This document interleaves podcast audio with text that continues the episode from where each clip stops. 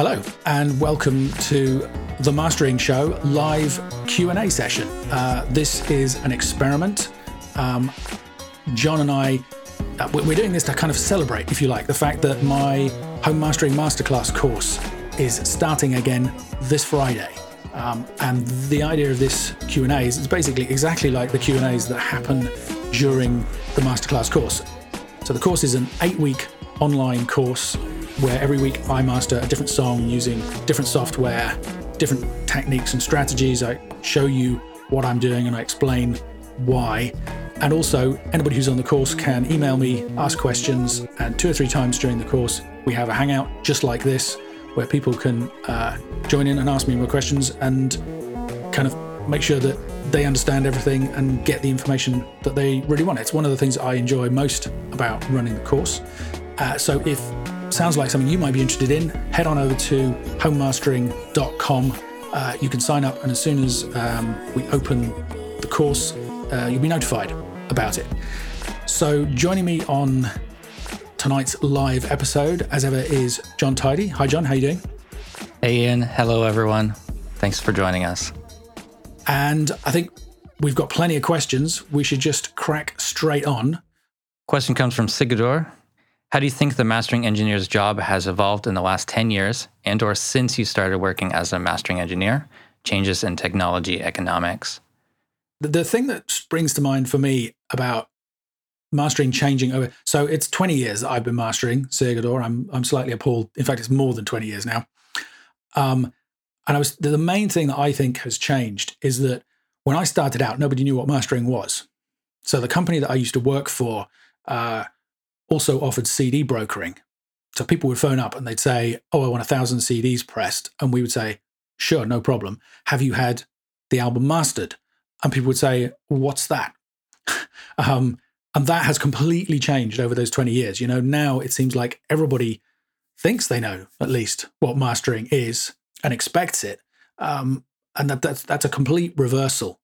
In terms of the technology, I think the main move has been into the computer, not just in terms of processing, but when I started out, I was mastering from DAT tapes and from CDs to Umatic video cartridges that would create the production master that you'd send off to the plant. You know, these days, the whole thing is in the computer. I mean, if you'd have told me when I started mastering that one day people would be able to just send a burned CD to the plant that they spent, 20 cents on, I would have thought you were insane. I mean, when we didn't even have recordable CDs for the first few years that I was working, and when the first ones came in, the blanks cost £15 each, which is kind of incredible. And that kind of, in terms of the economics as well, it's just, well, as a guide, if you think I worked for 15 years at SRT, and over that time, I'm not aware that they ever had a price increase. And that was because at every stage, the prices were falling. People were not prepared to pay what they had been prepared to pay. So there was just this feeling that people would rebel if we put the prices up. Having said that, of course, the price of admission dropped as well, because back in the day, you needed hundreds of thousands of dollars worth of equipment just to produce a CD master, let alone to do the processing and to make it sound good and the tape machines and all the other stuff that you need to make to do a good job of mastering. So, I think in all of those ways, it's completely changed. So what was part 2 of the question, John? I'll just jump in and say, when I started, I had Ozone and I would just use the presets and make it as loud as possible. And now I actually use meters and I choose my own settings in Ozone. See, that's music to my ears. And I hope that other people, I know that other people are saying the same things because I've had other people make the same comments, and that's, I think that's what it's all about. The first thing that I was taught as a mastering engineer was about meters, was about, the difference between peak and RMS level and what I needed to be measuring and what the targets should be. It's actually, that's not strictly true. The first thing I was taught was about digital clock, because when everything was hardware, it was really important to have a continuous line of sync through all of the gear. But yeah, the next thing I was taught was metering. So yeah, that's great to hear. So Sigurdur's question continues, what changes or trends have you seen and remember come and go? Also in mixes maybe, since they do indeed affect how we work. So the one that jumps to mind there is that, again, back when I started, the main thing that we did, I don't want to say the main thing, but a really important thing that we did for people was make mixes louder. The biggest difference between a mix that someone had recorded and mixed themselves and they submitted for mastering and the stuff that was being done by the major labels and the pros was the dynamics processing, was the compression and the limiting and just the understanding of balancing levels, balancing EQ, consistent level over the course of an album, all of that stuff. So, you know, we said completely happily to people, oh yeah, I'm going to make this louder for you and it's going to sound better. And now, of course, we've flipped around to the exact opposite where a huge amount of what I get sent is already too loud and too crushed and too compressed and too processed. And I'm asking people to submit more dynamic material. So it's just a kind of complete inversion of that. Whereas before, people didn't even know that making it loud was something that they needed to do in order to get great results. And now everybody thinks that's the only point of mastering, and all of the other stuff kind of gets lost by the wayside. So that's kind of a bit sadly ironic, I guess. And final part of this question, where do you see it, the job, going in the next 5 or 10 years? Technology, economics, and et cetera. I think we're already starting to see some changes with the artificial intelligence sort of things and automated mastering. Yeah, and I mean, I kind of got mixed. We've got a specific question about those coming up later, so maybe we won't get too deeply into that now, but that's definitely a change. I mean, you know, the big thing is that, well, people are starting to master their own material. You know, I mean, I say pretty much everywhere on my website, on the home mastering course, that if you want to get the absolute best results from your music, I recommend you go to a pro. But I completely understand and recognize that some people don't want to do that. Some people are not able to do that. And so the idea of people mastering their own stuff is becoming, you know, again, back when I started out, that was just impossible. So I think that's going to become more and more of a trend. I hope, you know, I've kind of watched over the course of my career the studio business gradually decline. You know, more and more of the big name studios in London in the UK are closing. I hope that that's reached a point now where the people who are still there can survive because they have great sounding rooms, they still have great equipment, they have great engineers. You know, there was a point when there were so many studios, it was kind of ridiculous. Now I guess it's a shame there are not enough, perhaps, or not as many as it would be nice to see, because I do think there's something still to be said for a proper recording studio, even though some of the best recordings I've ever heard have come out of people's bedrooms. So that trend is going to continue. I'd be fascinated to see, you know, I mean, I've done a fair bit of surround sound over the years, not so much in recent years, but especially maybe 10 years ago when we were doing lots of DVD authoring, we would do surround mixes of concerts and all kinds of stuff. Now we have, you know, you have 7.1, you've got Dolby Atmos with however many, it's kind of almost unlimited number of loudspeakers you can have. And there's the 3D audio thing with binaural sound to kind of create a more realistic sound environment from stereo. Yeah. And VR headsets and things like that. Be interesting to see if people are releasing music made for that. Do you say they have already started, or whether people do? I don't know which way the trend is going to go. I think there will be a few releases designed for that platform, but it'll be audio and video. But I don't think the average person is going to be doing that in their home studio. No, and I mean, the whole 3D sound with the binaural is an interesting question, because part of the idea of it is you just kind of capture this really pure signal with these microphones in a dummy head. And as soon as you start to mess with that, especially in terms of the phase, it can all fall to pieces. However, the BBC have last year, I noticed, were doing experiments where they were broadcasting some of the proms from the Royal Albert Hall. So that's a series of 30 nights of concerts throughout August. The last night of the proms, I guess probably everybody's heard of that. Some of those were being broadcast in binaural, and they were not just using a single dummy head for that. They had some kind of major computer processing technology to be able to do that, to have multi mics and to be able to blend them together and to add extra effects and stuff. Some of those sounded stunning. So I guess that means that in theory, you could also master that kind of material. I guess if you use phase linear EQ, you should be able to master it just anyway. But things like compression and limiting, I don't know how those play in. Surround sound still hasn't quite made it so far. And I guess it's interesting to me to find out whether in 10 years' time, maybe that will be just standard, where everything will be in 3D.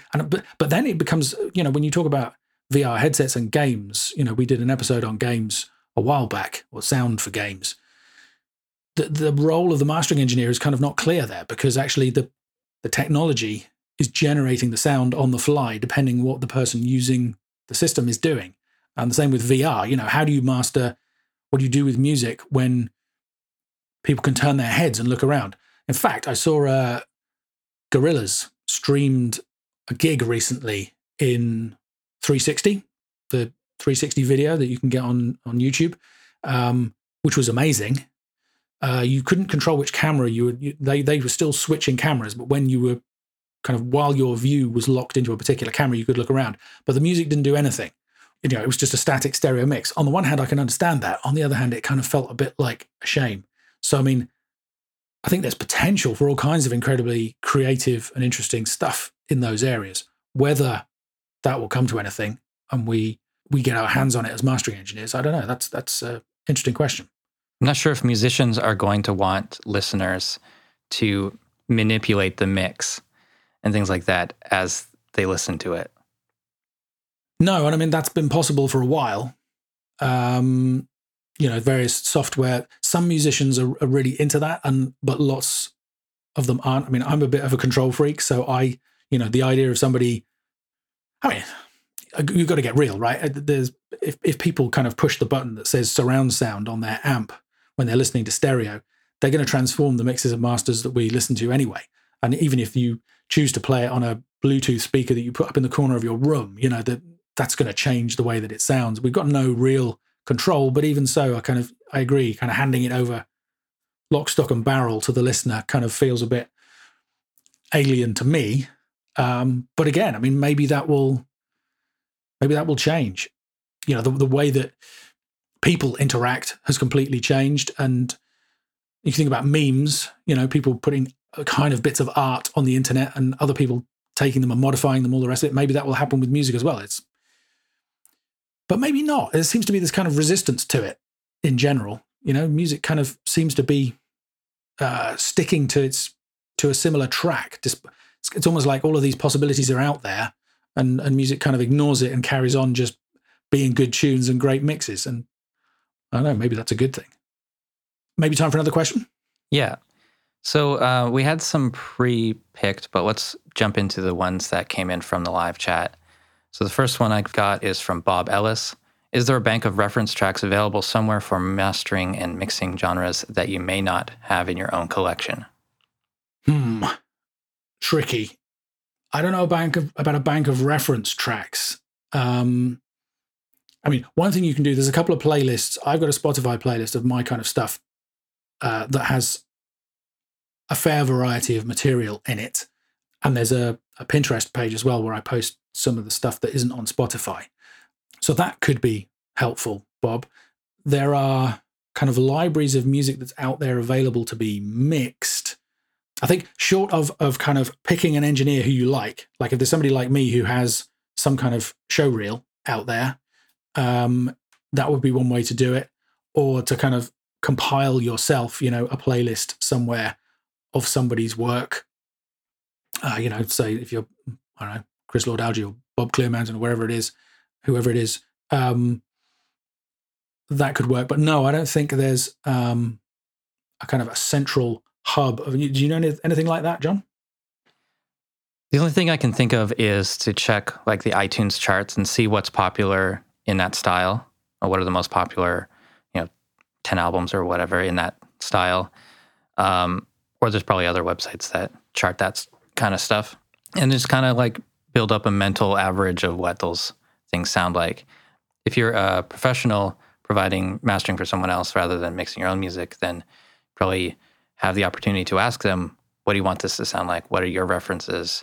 What are your influences? And you know, what are three albums that influenced the making of this record? What can we do in the mastering to, you know, meet that expectation? That's a good point.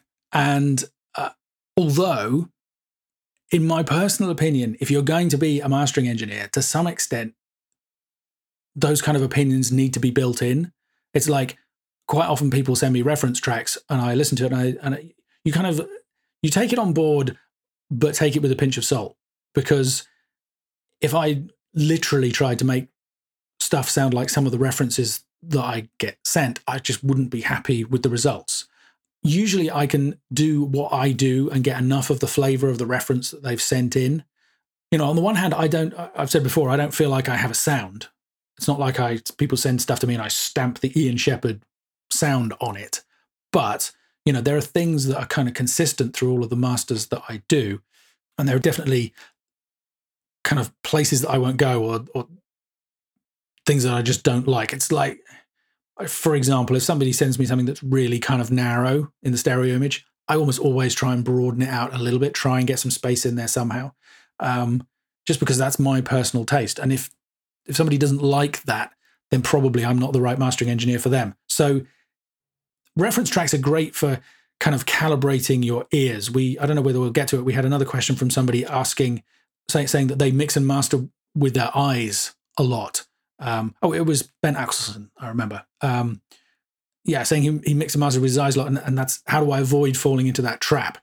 And my kind of answer to that was going to be that in the early days, I didn't have that problem, because the most visual infant feedback I had was I actually had an auxiliary patched from the desk to an old style graphic EQ. It was an 8-band graphic with an 8-band display.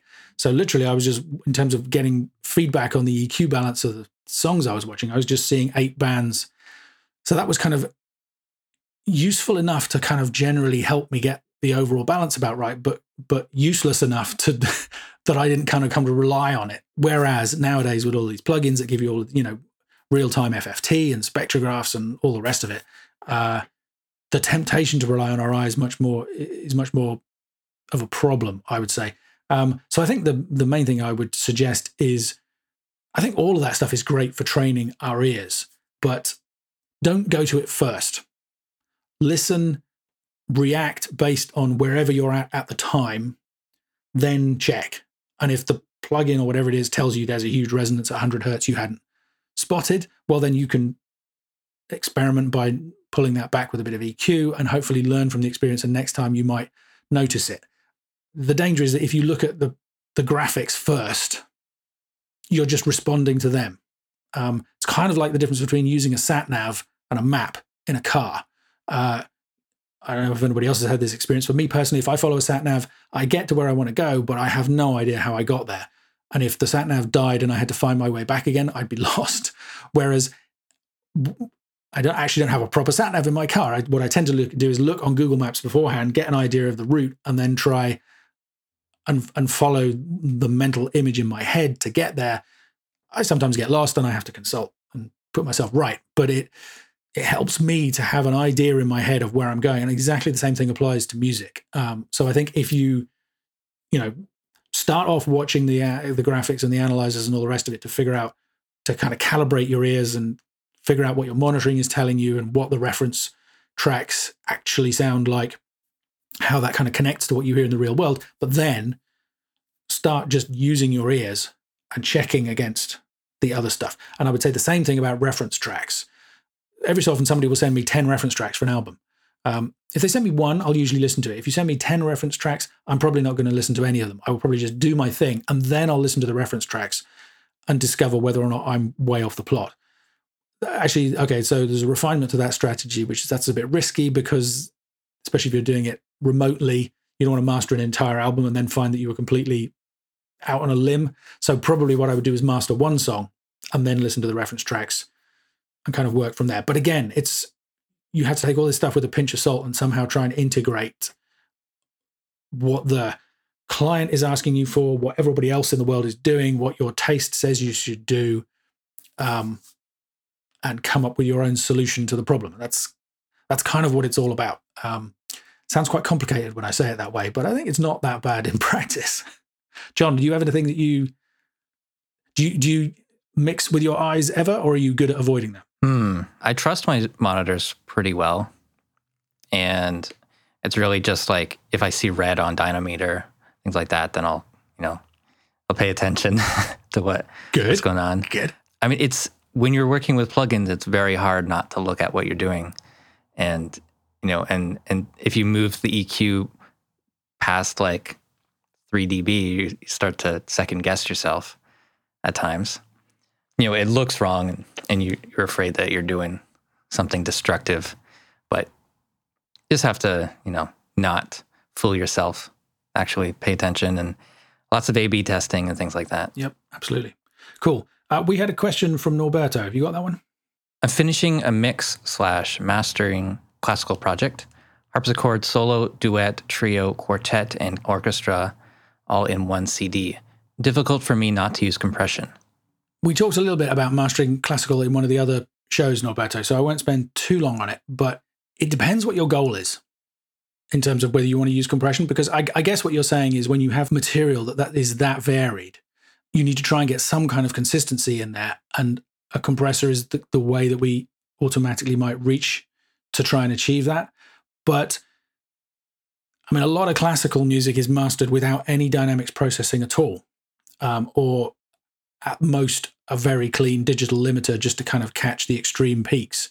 So, but it depends on the material. I mean, there's kind of, here in the UK, we have Radio 3, BBC Radio 3, which is pretty purist classical, or classic FM, which is, kind of Il Divo and not the three tenors, but Il Divo is a bunch of tenors, I think, kind of pop classical stuff. So they play the really popular tunes, and a lot of the kind of the modern classical stuff that's being produced is Vanessa Mae, the violinist. I forget whether quite a lot of that stuff is produced almost as though it's pop music. It's really loud and compressed and all the rest of it. So the question is where what your clients want fits in that spectrum.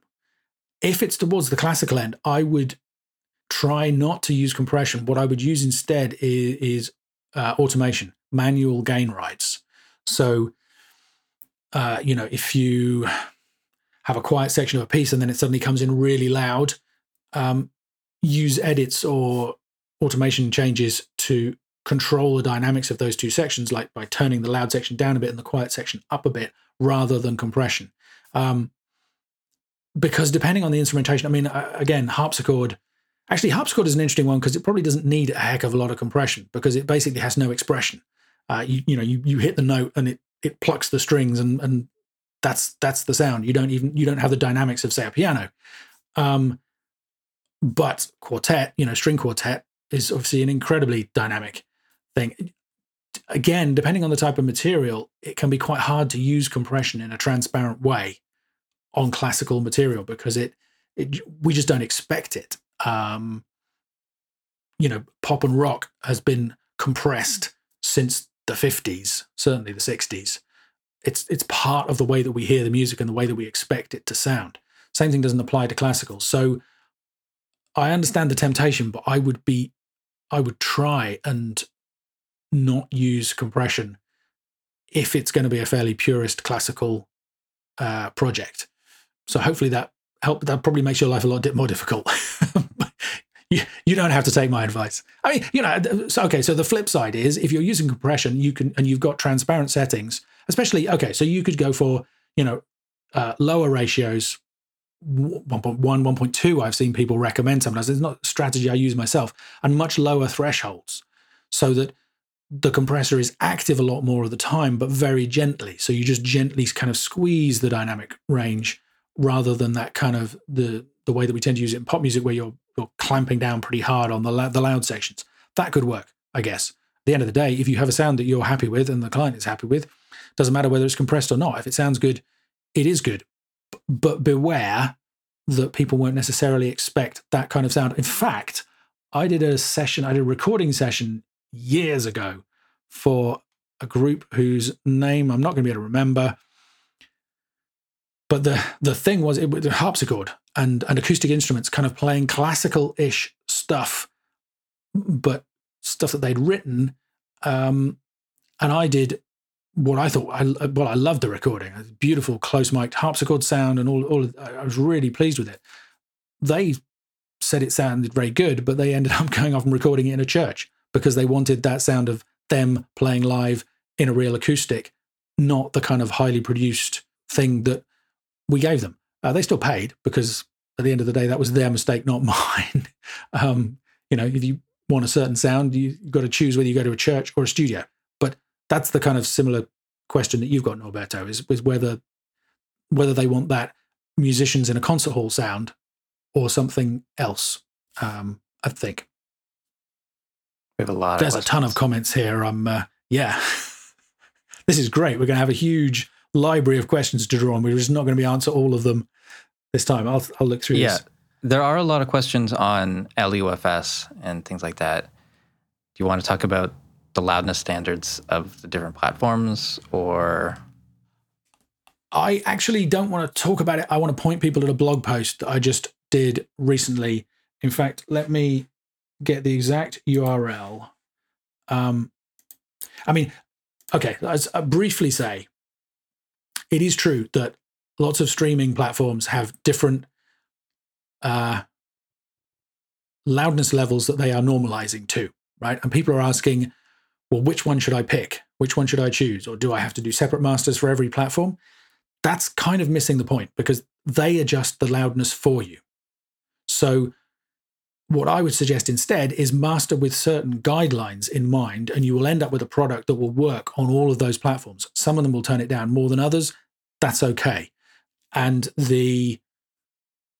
what the blog post says that I will point you to in a second is that my recommendation is the same as it's always been, which is don't let the short-term loudness go above -9 LUFS at the loudest points in a piece of music. And if you have been listening regularly to the show, you'll probably be able to translate that into the kind of measurements that my Dynameter plugin makes. So I also recommend not letting the true peak go above -1. That means that at the loudest moments, I'm saying that the short-term loudness should be at -9, no higher than -9. If the peaks are at -1, that's a peak to short-term loudness ratio, a PSR, as measured by Dynameter, of 8. So basically, don't let the PSR go below 8. In terms of LUFS, that means don't let the short-term loudness go above -9. Then balance everything else to sound good musically. If it's a full-on rock tune, it will probably be that loud for most of the duration of the song. If it's something much more varied in terms of the arrangement, then it will be quieter at some sections. Probably 3 or 4 dB or loudness units is typical for kind of verse and chorus, if you have a quieter verse and a full-on chorus, say. But yeah, do what sounds right. Provided you've listened to the really early episodes of the show where I talked to you about setting a mastering level and getting your metering set up so that you know what you're doing. Now, the interesting thing is when you do that, when you balance everything by, okay, where are the loudest moments? Here's how loud I'm going to make them, and everything else is going to fit in around that.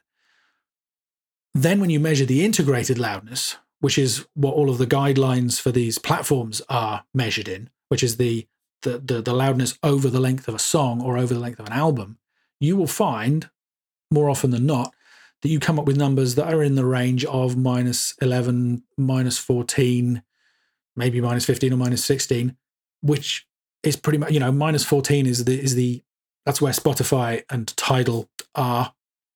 Pandora and Apple Music are a couple of dBs lower. YouTube is a dB higher. So you're going to end up with the kind of values you want, but you don't want to aim for them. Because, okay, flip it around the other way.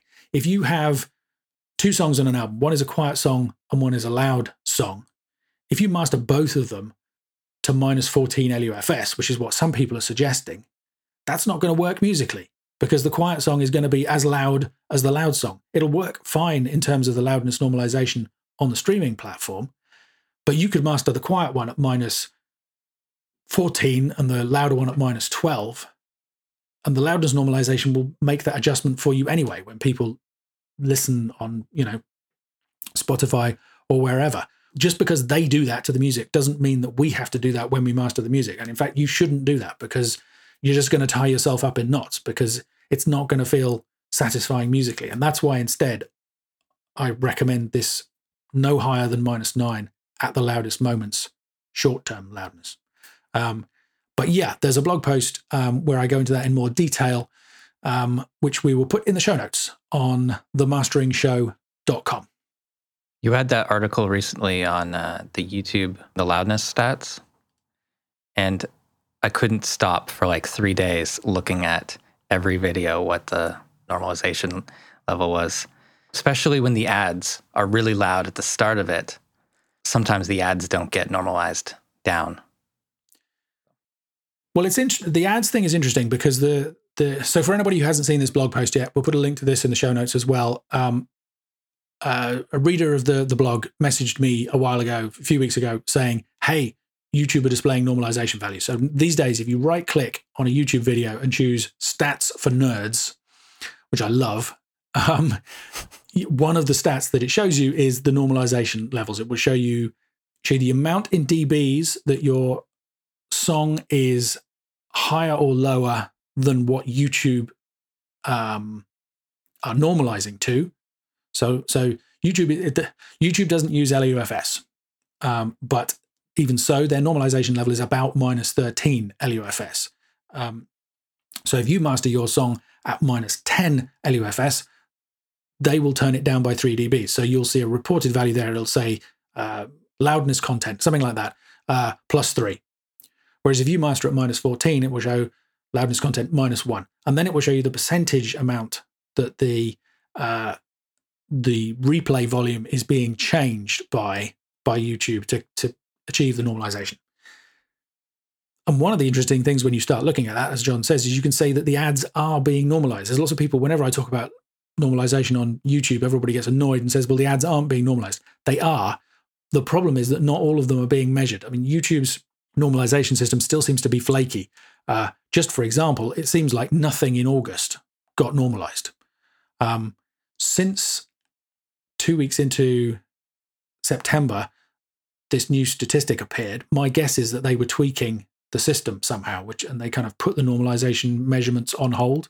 And probably retrospectively, all of those songs will get measured and will get normalized. But I think the same thing applies to the ads. And I don't know whether the ads slipped through the net or whether there are just so many of them that didn't get measured or how it works, but it's a lot less consistent. The whole thing is still a little bit messy, but it is happening, and now you can see the exact numbers if you want to. But as John says, it's a real time suck.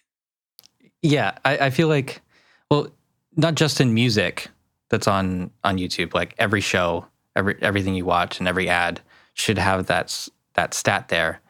And if it's at 100%, that means it's not normalized at all. And if it's like 53 or something like that, then it's that means that it's turned down by half. I don't remember. I'd have to look at it to know. 50% is a 6 dB reduction, right? Because it's basically using the dBs translating to power kind of equation. That means that it was uploaded too loud and it's been turned down by 6. As far as YouTube are concerned, yeah. Yeah, and their reference level is -14 LUFS? It's not exact because they're not using LUFS, but it's -13-ish. Okay. I mean, I hope that all of them are going to start using LUFS in future. Tidal uses LUFS. That means it'll be predictable. People will know what to expect when they upload something. Shooting for targets then will make more sense. I mean, the other thing that's happened recently is Spotify reducing their level. So Spotify used to be roughly -11. LUFS, and they've reduced that by 3 dB. So they're down now at -14 as well. The great thing about that is that most music, pop and rock music, that we work on most of the time, that's plenty of headroom in terms of the difference between the loudness and the peak. Even some kind of absolute classic albums probably mastered at like kind of -12 LUFS. They've still got plenty of dynamics in there. So I think that's what I'm saying. Don't feel, on the one hand, mastering the entire album at -8 makes no sense because -8 is too loud and it will get turned down and it will just sound worse than it would have done if you'd given it more space. On the other hand, deliberately trying to master at -14 because that's what YouTube will eventually, or Tidal will eventually make it, That doesn't make any sense either if it doesn't sound right for the material work. You know, I mean, if we're working in pop and rock and kind of quite dynamically controlled genres, I've always said loudness is about finding the sweet spot. And that means not too loud, but also not too quiet. You know, back in the day when I first started mastering, as I mentioned earlier in this Q&A, we were routinely making things louder, and we were telling people, and it was true, that process will make them sound better. The process of saying, okay, I'm going to move this song from minus 18, where it was mixed, up to minus 12, say, where I'm going to master it, you have to use a certain amount of dynamic processing to achieve that. And when you do, you will improve the chances of that translating to the widest number of systems. You will have to balance the EQ. You'll have to make all kinds of decisions. So it's not sounding better because it's louder, but a byproduct of the process of making it louder is that you end up making it sound it better in order to get it there. And it wouldn't necessarily sound right if you took a really loud song and only went for it at minus 14. I mean, actually, you know, this is all a matter of taste. And it all depends how much limiting you're using. There's lots of mastering engineers out there who would say that even minus 14 is too loud. So for me personally, over the years, most of my stuff is kind of in that minus 12 to minus 14 range. I'm very comfortable with the way that it sounds.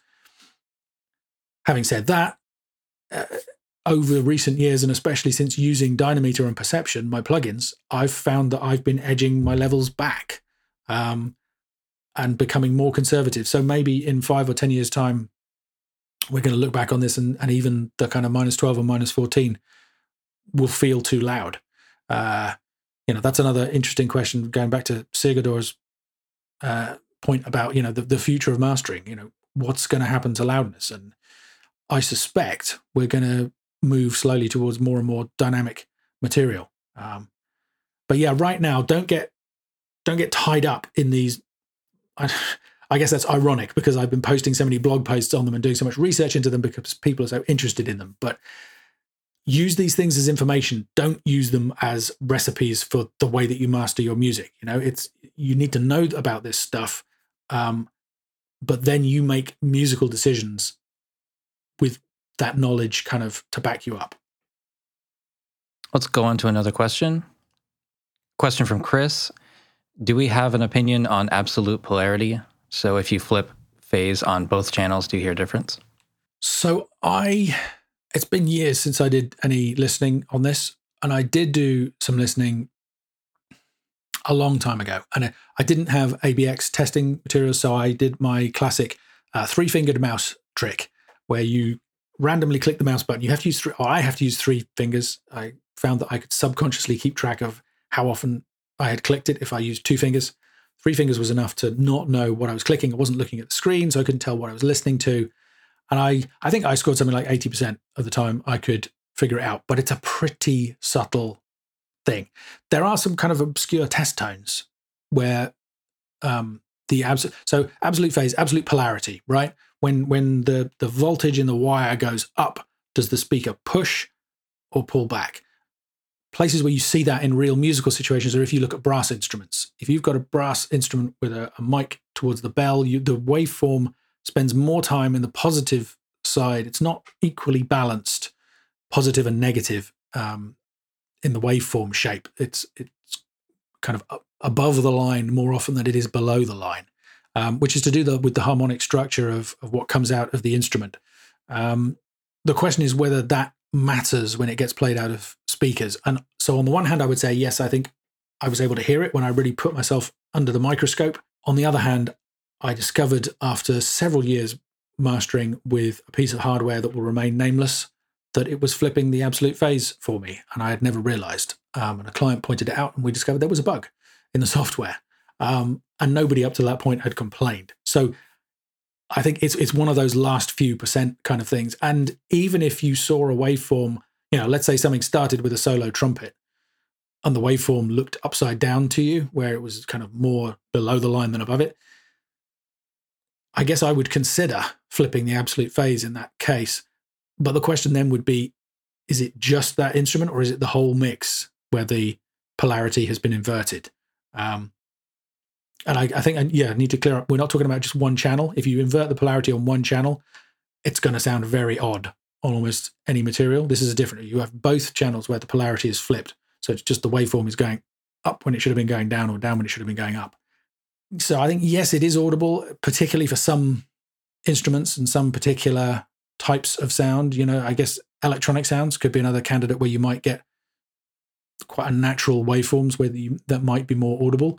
But I think mainly we have to rely on people to get it right in the mix, because what's much more common for me is to find something that's wrong. Like you might find that the kick, you know, pushes out, the waveform goes up when the transient hits, and the snare is the other way around because they had a cable wired backwards, or the polarity was flipped and they didn't realize. That kind of thing happens quite a bit. And of course, there's nothing you can do about that at the mastering stage. So then it's just a question of warning the client and seeing whether they want to fix it in the mix. Have you ever tested this, John? Can you hear it? I feel like I have tested it with like an 808 kick drum. I'll just polarity invert as it's looping. And I think it's something you can trick yourself into hearing easily, but it might not actually make any difference. On its own, you're not likely to hear a problem, but when it's one thing that's out of phase with something else, polarity inverted with something else that is processing in parallel with it, things like that, then it makes a difference. Yeah, I don't know. Yeah, I think I'd probably go along with that. Question from William. Curious as to what you think about the AI advances we're seeing in the new 08 and 2 from iZotope and Newfangled Audio's Elevation. I haven't tried these yet. They're interesting, but I'm pretty happy with the tools that I have at the moment as well. Yeah, I haven't tried them either. I've watched the videos for Neutron, which I think is the N2 in the iZotope 08 N2, and I thought it was a really cool idea. I've seen other people talking about them saying that actually it made them slower rather than faster. And I wonder whether it would be most helpful as a learning tool, because the idea of like Neutron is you give it two tracks and it will tell you which EQ ranges might be fighting on those two tracks. And you can experiment with cutting one to allow space, cutting the EQ on one to allow space for something else.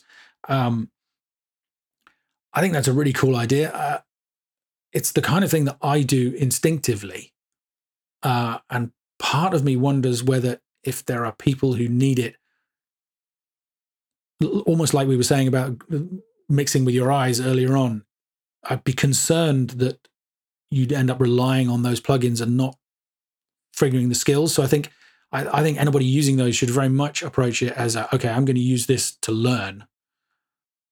It's a suggestion and for ideas, and then I'm going to try, like if there's another two tracks in the mix, rather than just immediately firing up Neutron, I'm going to try and figure out what's going on myself, and then maybe compare it with the suggestion that Neutron makes, that kind of stuff.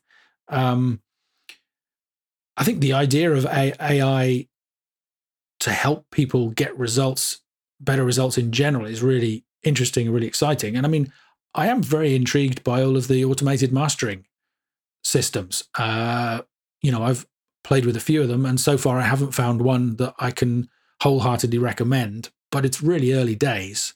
And I do feel like some of what we do as mastering engineers can be approached in that kind of artificial intelligence way.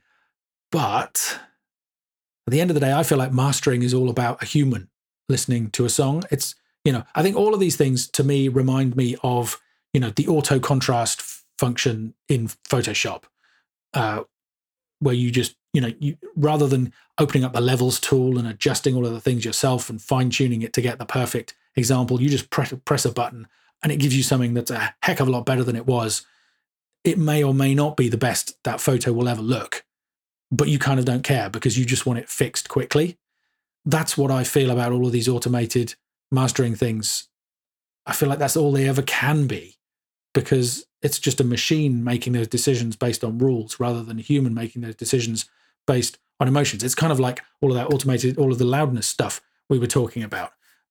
The machine's rule might be, it's a kind of a rocky track, I'm going to make it this loudness. That might be right 8 out of 10 times, but the other 2 times, maybe there's something about, you know, the artist has deliberately chosen a kind of thin and trashy sound, and they don't want it to sound as big as the other one, so they don't want the big bass boost in the EQ or whatever. Or, and those are the kind of things that we make. We have empathy as humans about the artistic decisions people have made in the recording and the mixing, and a machine's never going to have that. So I'm kind of torn on these things, because I'm simultaneous. You know, the scientific bit of me is really interested in how good a solution can you get to these problems, and what clever ways can you come up with to help people get better results.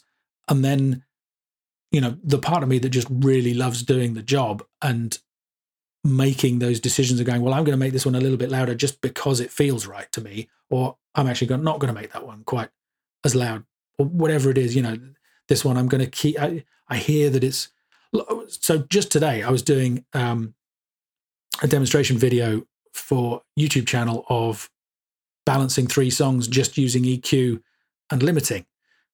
One of the songs was a house track. One of them was a kind of sort of slightly electronica, dubby, kind of big, soft, warm thing. And one of them was basically kind of punky. And I deliberately chose not to boost the bass as much on, you know, I mean, punk is guitars, bass and drums and shouty vocals basically, or it was in this case. So based on that instrumentation, I might have said, okay, well, I want to boost the bass like this to get all this weight in the kick drum and big, rich bottom end in the bass guitar. And I decided not to, because it wasn't right musically. It was intended to be kind of aggressive and thrashy and a bit thin. I guess machines could get to the point where they could do that kind of stuff, but I don't think they're there yet. And I think there's always going to be exceptions to the rule. So yeah, I find all this stuff fascinating and interesting, but I have reservations.